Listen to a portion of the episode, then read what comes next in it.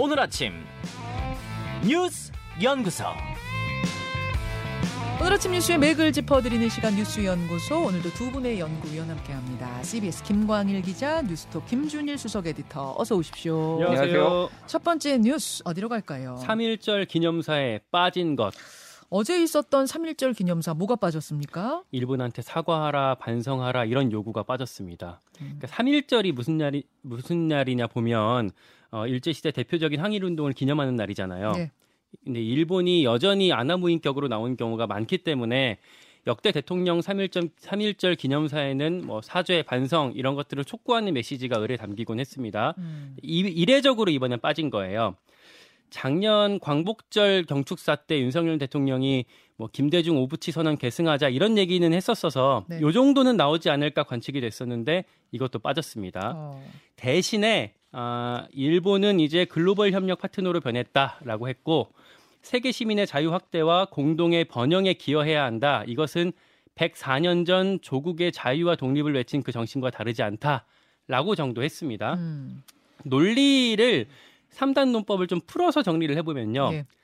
옛날에 선열들이 외친 게 자유다. 그리고 지금 일본과는 자유주의 시장 경제 체제를 공유한다. 그러니 일본과 협력해야 한다라는 얘기인데 근데 이게 옛날에 일제 저항할 때 했던 그 자유랑 지금의 정치 경제 체제랑은 완전히 등치시킬 수 있나 이런 의문이 있어요. 그리고 무엇보다 이렇게 되면 일본의 지금의 아나무인을 용인하는 꼴이 돼서 뭐 계속 비판이 나올 것 같습니다. 이제 배경이 궁금한데요. 그러면 왜 항상 하던 그런 이제 사과와 반성 촉구를 그 메시지를 뺐는가? 좀 이유가 있습니까? 외교 협상이 돌아가고 있어요. 두 가지인데 하나는 강제징용 배상 문제가 있죠. 그러니까 관련해서 일본 외무성에서 담당 국장이 지금 방안에 있다 이런 보도도 나오긴 했었는데 근데 일본이 지금 다음 달에 선거가 있거든요. 예. 재보궐 선거가. 그래서 그 전에 해결되기는 되게 어려운 상황에 있습니다. 음. 윤석열 대통령 입장에서는 얼른 좀 해결하고 싶을 텐데 그래서 아, 한일 관계 개선시키고 싶다 보니까 저쪽 자극하지 않는 아, 방식으로 내용을 아예 빼버린 것 같습니다. 그러니까 협상에 어떤 걸림돌이 될 만한 그런 부분들을 뺀 게 아니냐. 음. 아, 이렇게. 그리고 또 하나 이슈가 한일 정상회담이 있어요. 예. 이게 올 상반기 중에 열릴 거다 이런 관측이 계속 있었거든요. 음. 근데 최근에는 더 빨라질 수도 있다라는 얘기까지 나오고 있습니다. 음흠. 5월 달에 G7 회의가 일본에서 있어요. 히로시마에서. 예, 어, 그- 그때 성사될 수 있다는 말이 있고요. 여기서도 성과를 내고 싶을 테니까 이런 것들이 좀 영향을 미친 것으로 보입니다. 음, 그렇군요. 일단 이 부분에 대한 논평을 좀 들어볼까요, 김준일 에디터? 예. 일단 이번은 뭐 진보 보수 할 것 없이 지금까지 나왔던 거하고 달라요. 많이 달라요. 그래서 이변이다, 이례적이다 네. 이런 수식어가 전혀 어색하지 않습니다. 예. 왜 그랬느냐? 뭐 김강 기자가 설명했지만 일단 국제 정치적으로 보면은 한미일 공조 이게 이제 소위 말해서 이제 과거처럼 이제 좀 진영 간 대- 갈등 대결이 가- 강화되면서 지금 한반도를 둘러싸고 있는 나라랑 좋은 나라가 한 나라도 없어요. 음. 북한하고 안 좋고 중국하고 긴장 관계 올라가고 예. 있고 우크라이나 러시아 전쟁으로 러시아하고도 지금 상당히 이제 어색한 관계가 됐습니다. 음. 일본하고라도 친해져야 되는 어떤 이런 뭐 어떤 역학 국- 국제 역학적 이제 이런 문제가 하나가 있는 거고 음.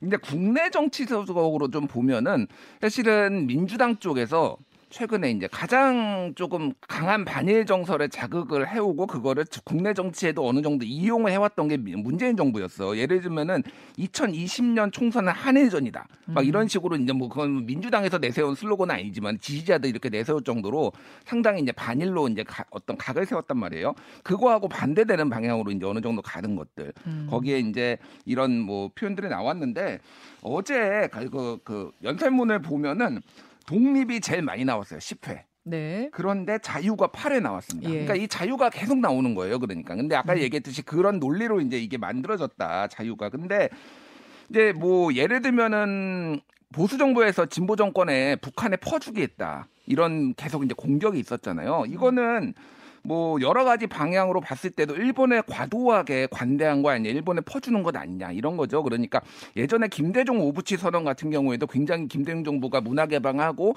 굉장히 일본에 전향적으로 갔지만은 어쨌든 일본의 사과를 끌어내고 음. 많은 양보를 끌어냈거든요. 근데 네. 그럼 도대체 이 윤석열 정부는 일본한테 뭘 받아낼 수 있는 것이냐 지금 음, 음. 이런 부분에 있어서는 비판이 어느 정도 이제 나오는 거를 감수를 하고서라도 이렇게 개선하겠다라는 거예요. 자, 그러니까. 그러니까 이 외교 협상이 진행 중인데 괜히 뭔가 어 그쪽에서 태클을 걸 만한 어떤 바, 그런 자극적인 부분을 넣지 않겠다라는 의도가 있었다라는 설명은 들었어요. 들었는데 그렇다고 하더라도 다른 날이 아닌 3일절 음. 아니겠습니까? 음.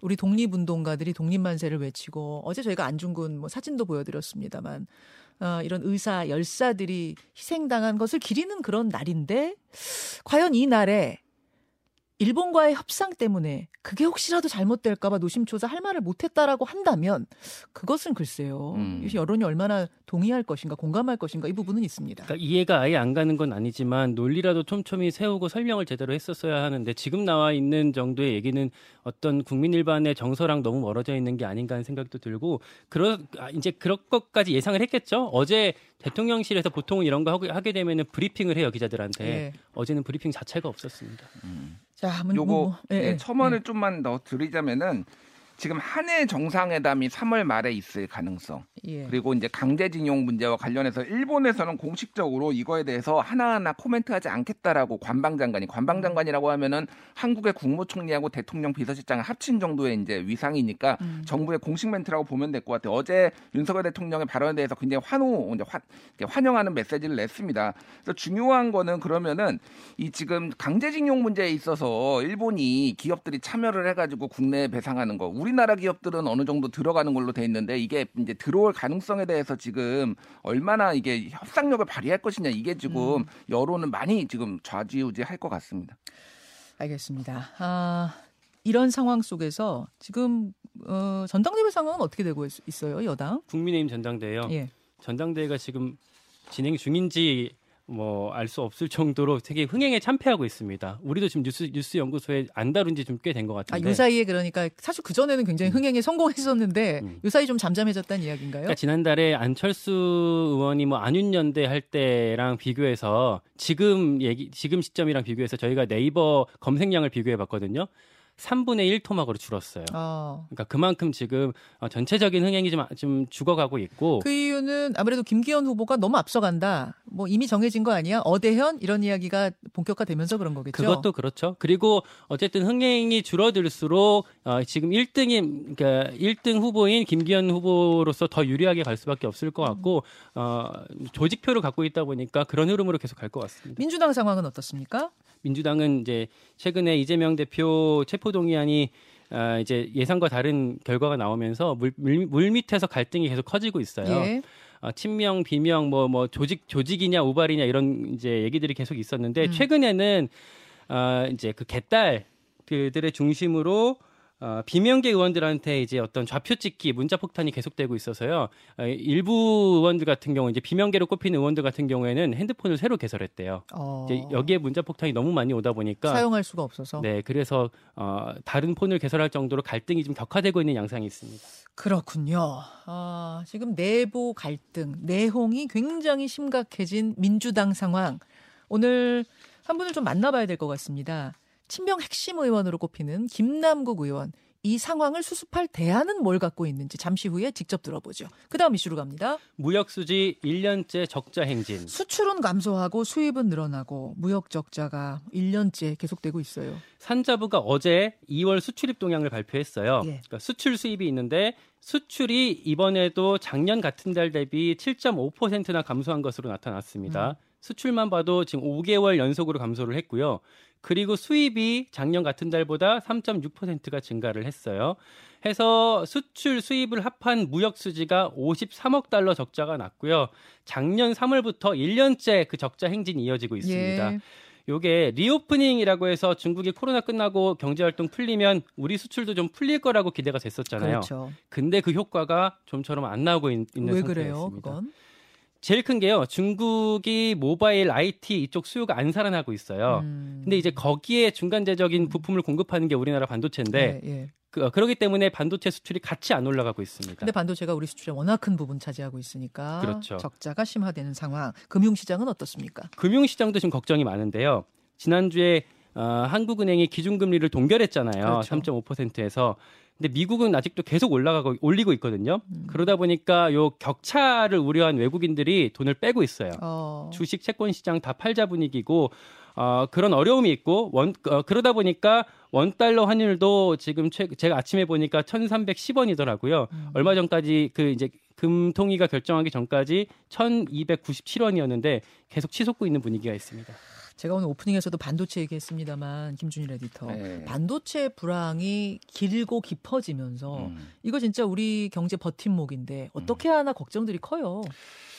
매우 좀 저는 심각하게 보고 있어요. 음. 그래서 지금 한국이 일본처럼 잃어버린 30년의 초입에 들어선 거 아니냐 음. 이렇게 좀 볼 수밖에 없는 상황인데 일단 거시경제 얘기부터 좀 하면은 예. 한국은행가 오- 이제 뭐 발표를 했는데 지난해 4분기 그러니까 뭐 마지막 10, 11, 12월에 성장률이 마이너스 0.4%를 음. 기록을 했어요. 그러니까 작년에 이제 분기별로 보면은 0.6, 0.7, 0.3, 마이너스 0.4. 아, 그러니까 지금 경제가 완전히 곤두박질 치고 있다라고 이제 볼 수밖에 없어요. 이게 그래서 OECD 평균 성장률이 이제 0.3이었는데 네. 한국이 굉장히 이제 전체 국가 중에서도 밑에서 다섯 뒤에서 다섯 번째로 안 좋다라는 거예요. OECD 33개국 중에 예, 예. 그러니까 이게 정말로 좀 경제가 안 좋아지고 있다라는 건데 이거의 주요 원인이 이제 여러 가지 수, 대중국 수출 부진 등등이 있는데 핵심적인 게 이제 반도체라는 거예요. 음. 반도체 같은 경우에는 지금 어 42.5% 지난해 같은 달보다 42.5%가 줄었습니다. 와. 예. 그러니까 저. 반토막 났다. 반토막 났다라고 보면 될 것. 같아요. 이제 국제 경기가 불황인 것도 있고 특히